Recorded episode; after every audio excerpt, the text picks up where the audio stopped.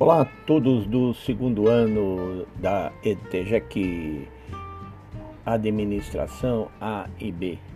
Olha, hoje resolvi colocar um artigo para vocês é, sobre como é a logística das vacinas no Brasil, né? Então, principalmente é, da Covid-19. Então, é interessante que vocês leiam o artigo, viu? E eu queria só destacar algumas coisas, né? Veja, a gente é um país, todo mundo sabe disso, transcontinental, né? De uma imensidão muito, muito, muito, muito grande mesmo. Então, é, imaginem vocês, né? Quando a gente fala de distribuir tudo isso. Principalmente esse tipo de mercadoria, né? Que no nosso caso é administração de materiais e tudo, né? E, e imagine, um material que chega na sua empresa, né, que no caso a empresa que é o governo, e no mesmo, no mesmo instante praticamente, ela tem que ser contabilizada, né, ir para o estoque e quase que automaticamente ela ser armazenada, porque ela foi armazenada de um tipo, né, para chegar aqui, por exemplo, quando vem de outro país. Ela foi armazenada para chegar aqui em baixas temperaturas, em caixas enormes. Né? Aí quando vai distribuir para os diversos estados, municípios, enfim, isso precisa ser é, fracionado.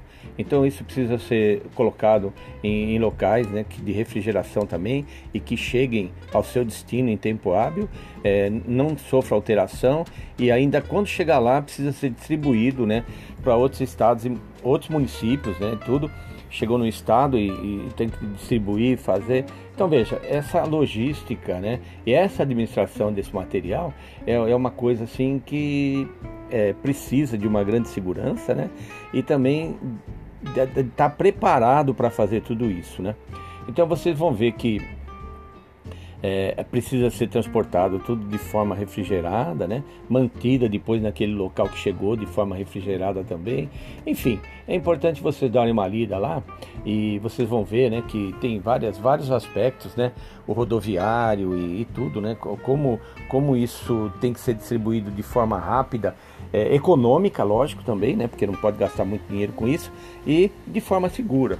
É, o, artigo é um artigo muito rápido de lei, de tudo. Fala um pouquinho de cada vacina, né? Da Pfizer, é, da Pfizer, é, da Oxford, da Sinovac.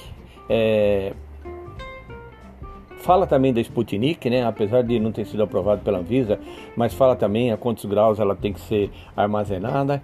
Então é, é, é muito legal, tá? É...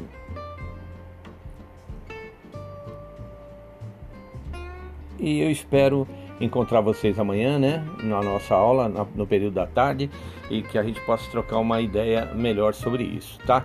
É...